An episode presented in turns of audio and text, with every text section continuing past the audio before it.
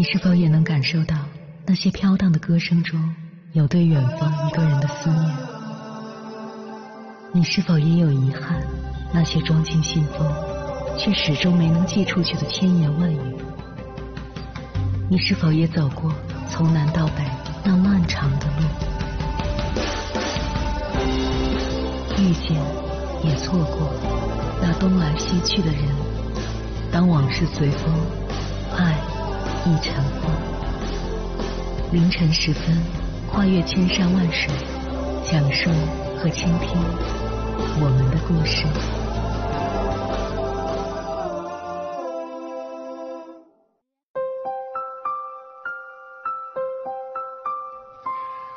欢迎回来，各位夜行者，这里是正在直播的中国交通广播心灵夜话栏目《千山万水只为你》。深夜不孤单，我是迎波，我要以黑夜为翅膀，带你在电波中自在飞翔。初恋是很多人心头的白月光，因为最初之恋的赤诚，因为爱而不得的遗憾。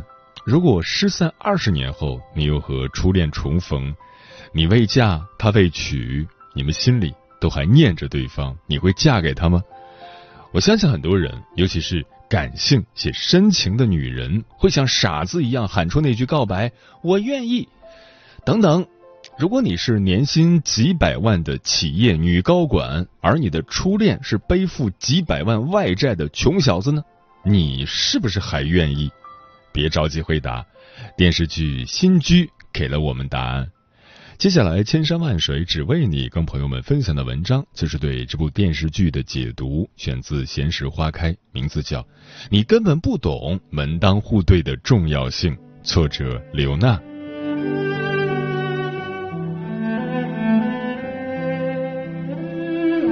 二零二二年三月开播的电视剧《新居》中，让人看的最纠结的一对 CP 就是童瑶扮演的顾青瑜和冯绍峰扮演的施源。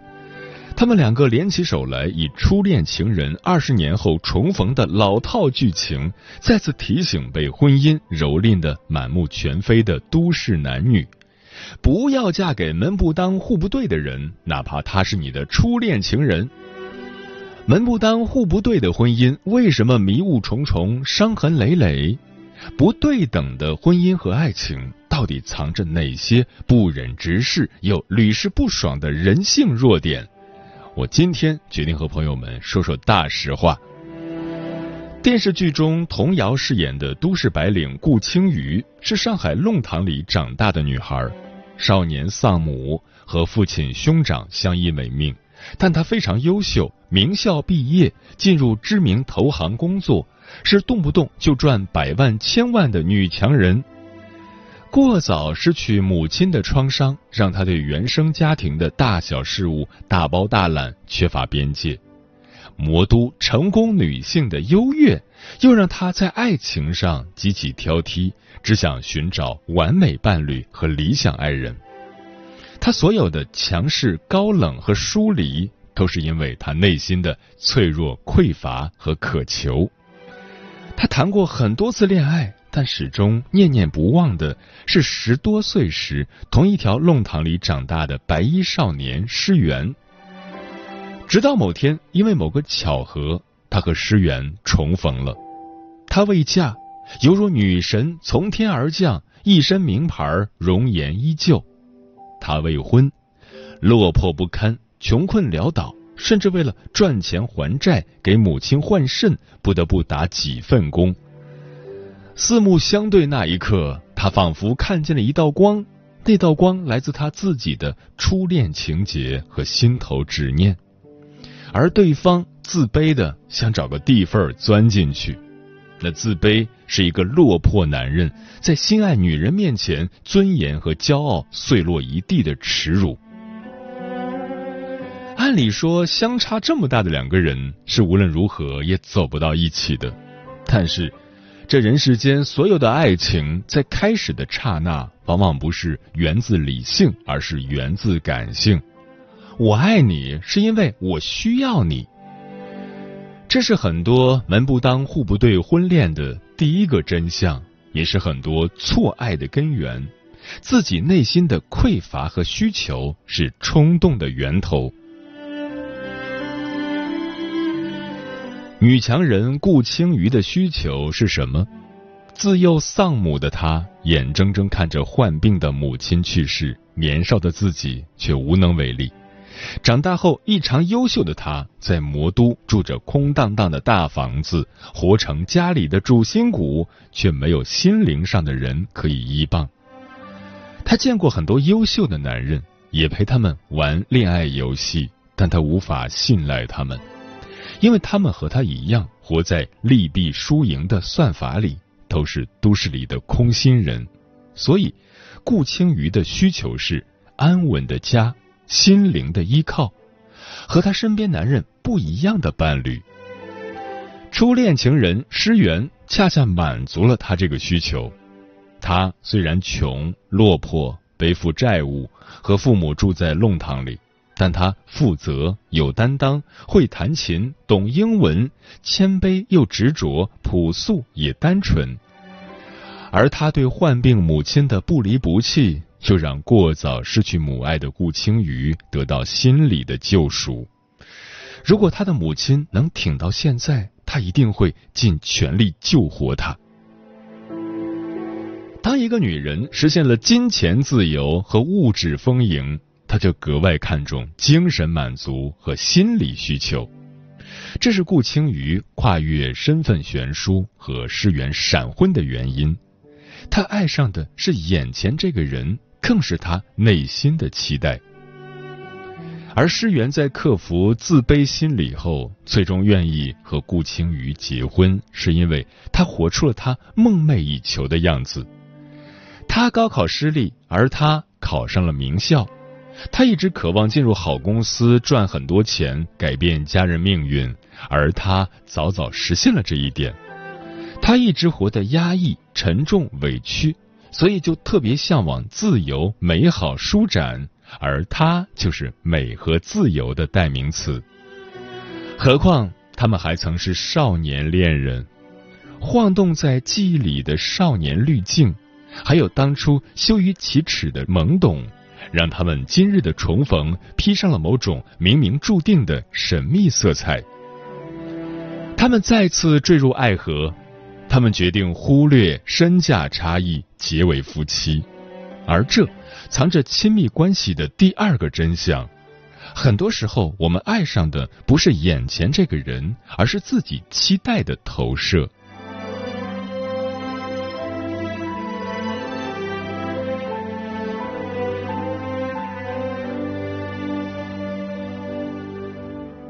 你从梦幻中醒来，期待变成了绝望。你终究看清这样的真相：门不当户不对的婚姻，最致命的伤是当热恋过去，两个人回到生活细节里，面对琐碎家常和平庸日子，过往经历和生活差异，就像细小的麦芒一样，扎得双方都寝食难安。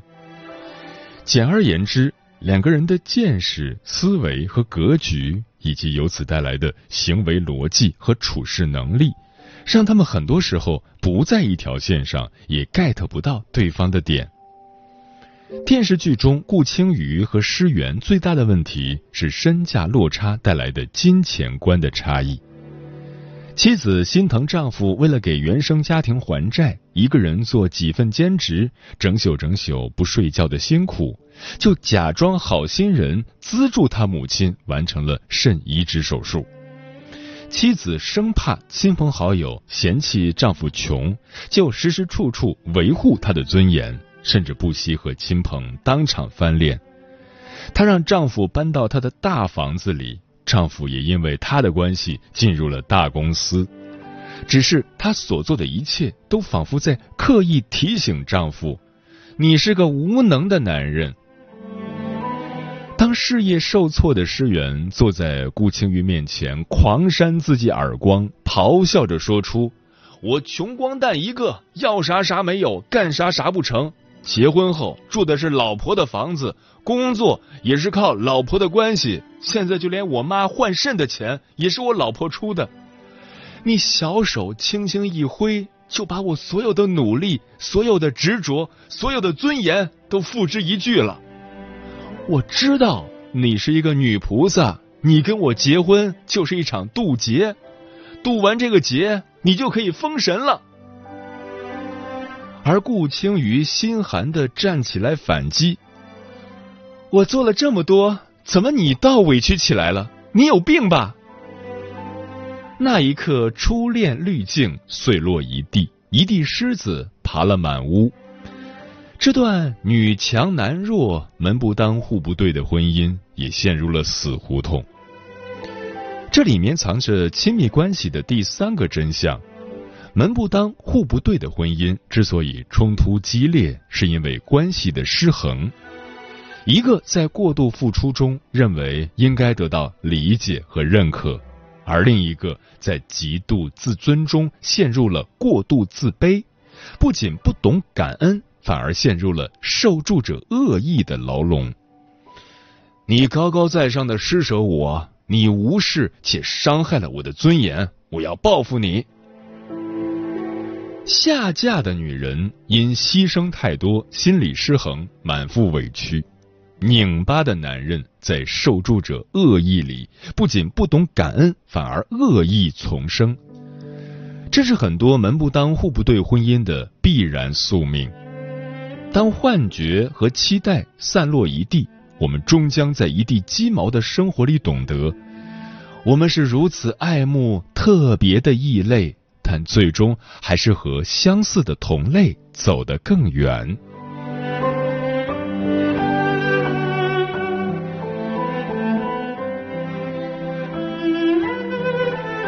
不难想象的是，如果顾青瑜结婚的对象不是重逢的初恋诗媛，而是在魔都有十多套房产的展翔张颂文饰演，或者和他同样优秀的白领精英，那么这样的悲剧压根儿就不会出现。首先，这样的男人不会为原生家庭的债务发愁，因为他和他一样有钱。其次，就算他的人生陷入困境，需要妻子帮衬，他也会心安理得的接受，而不是玻璃心到如此脆弱。因为他相信自己有翻盘的那一天，也知道人生不过是三十年河东，三十年河西，否极泰来，盛极必衰是人生常态。等他东山再起，他再补偿他就 OK。这就是精英思维。我没问题，我一定会翻身取胜。假以时日，我以重金回报。就像顾青鱼说的那样，我们是夫妻，什么你的我的，我们要共同面对。但诗源为什么做不到这一点呢？因为他一直都很穷，一直都在受苦，一直都没有靠山，一直都人生不顺。这种。我不行，我不配，我不能的习得性无助，让他看不到未来和希望。他的自卑和骄傲、拧巴和委屈，皆因为他对自己的无望。这就是贫穷思维。所有人都看不起我，我再努力也是没用的。每个人都是过往的经历加当下的处境。加未来的谋略的产物，门当户对之所以重要，就在于当你和一个人有着相似的过往和经历，就更容易在当下达成共识与和解，进而一起谋划未来。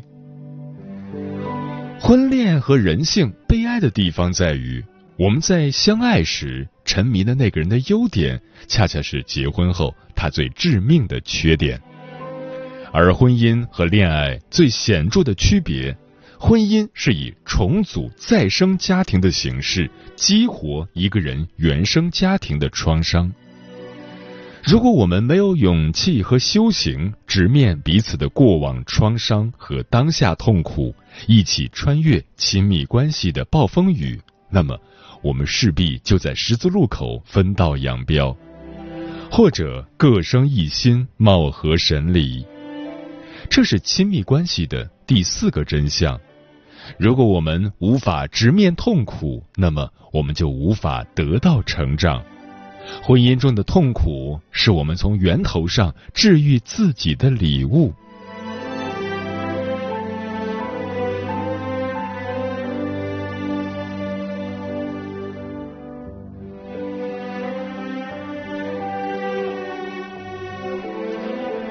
那么最后一个问题来了：门当户对的婚姻就一定幸福吗？为了阐述这个问题，举个例子，李雷和韩梅梅是门当户对的伴侣，他们都出生于书香门第，都来自二线城市，都读了研究生以后留在一线城市生活，都有相对幸福的原生家庭。他们相爱两年后结婚生子。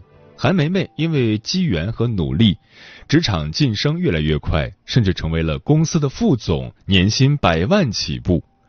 而李雷所在的公司因为环境原因与合伙人之间的内讧，陷入了发展困境，最后甚至倒闭。李雷看着妻子越来越优秀，觉得自己也要努力，就想自主创业。韩梅梅拿出自己赚的两百万，支持李雷追逐梦想。非常不幸的是，李雷的公司开了不到一年就再次倒闭。李雷无脸再向老婆借钱，就回到家里当全职爸爸，照顾两个孩子。但是父母的期待、同龄人的优秀，又让他内心不甘。他在心理失衡中，竟然出轨了孩子同学的妈妈，一个被丈夫忽略的全职太太。韩梅梅一怒之下和李雷离了婚。这对门当户对的夫妻怎么就无法善终呢？答案是他们的起点一样，但成长速度不一样。进入婚姻后，如果一个人成长飞快，而另一个不断后退，纵然曾经门当户对，最后还是会在变化的差距中相距越来越远。当距离越来越远，关系越来越失衡，尤其是弱势的一方，如果是男人，而男人总是受男权思想的影响，他就会在极度自卑中陷入受助者恶意。妻子给他的越多，他越自卑，他越自卑，就越容易在心理失衡中产生恨意。那么结论来了。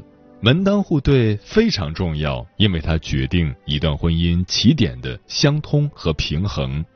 但门当户对决定不了婚姻关系最终的走向和宿命。亲密关系的根本不是最开始的你侬我侬，而是结婚后共同的成长与修行。门当户对的两个人，想当然的彼此伤害，最终也会一别两宽。身份悬殊的两个人，如果弱的一方能去弥补自己的短板，心怀感恩，不断成长，最终也会幸福圆满。婚姻最难搞的地方就在于，结婚不意味着圆满，而代表着心灵成长的真正开始。任何一段婚姻，从青丝走到白发，都需要不断付出努力。不断成长，不断修行，不仅是婚姻的课题，也是生命的深意。除此之外，男与女、爱与性，没有定论，也并无捷径。愿我们都走在成长修行的路上。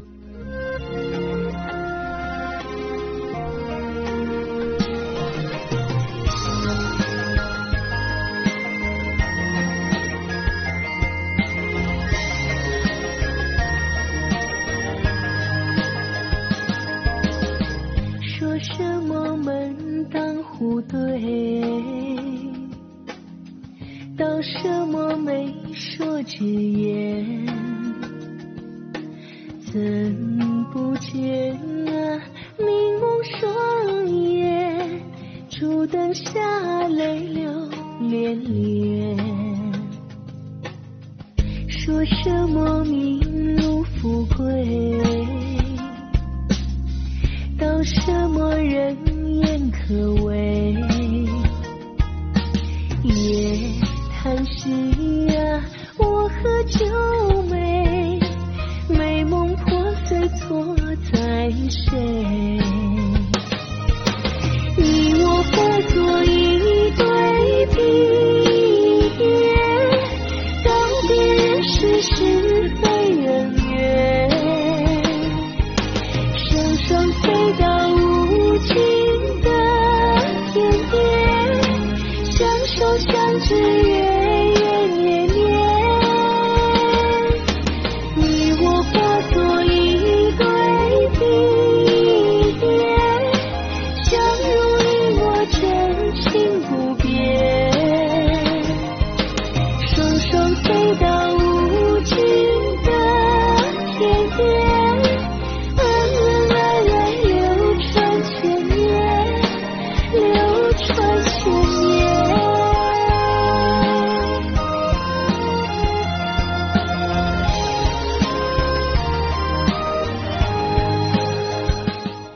此刻依然守候在电波那里头的你，我是迎波。今晚跟朋友们聊的话题是：婚姻真的要讲究门当户对吗？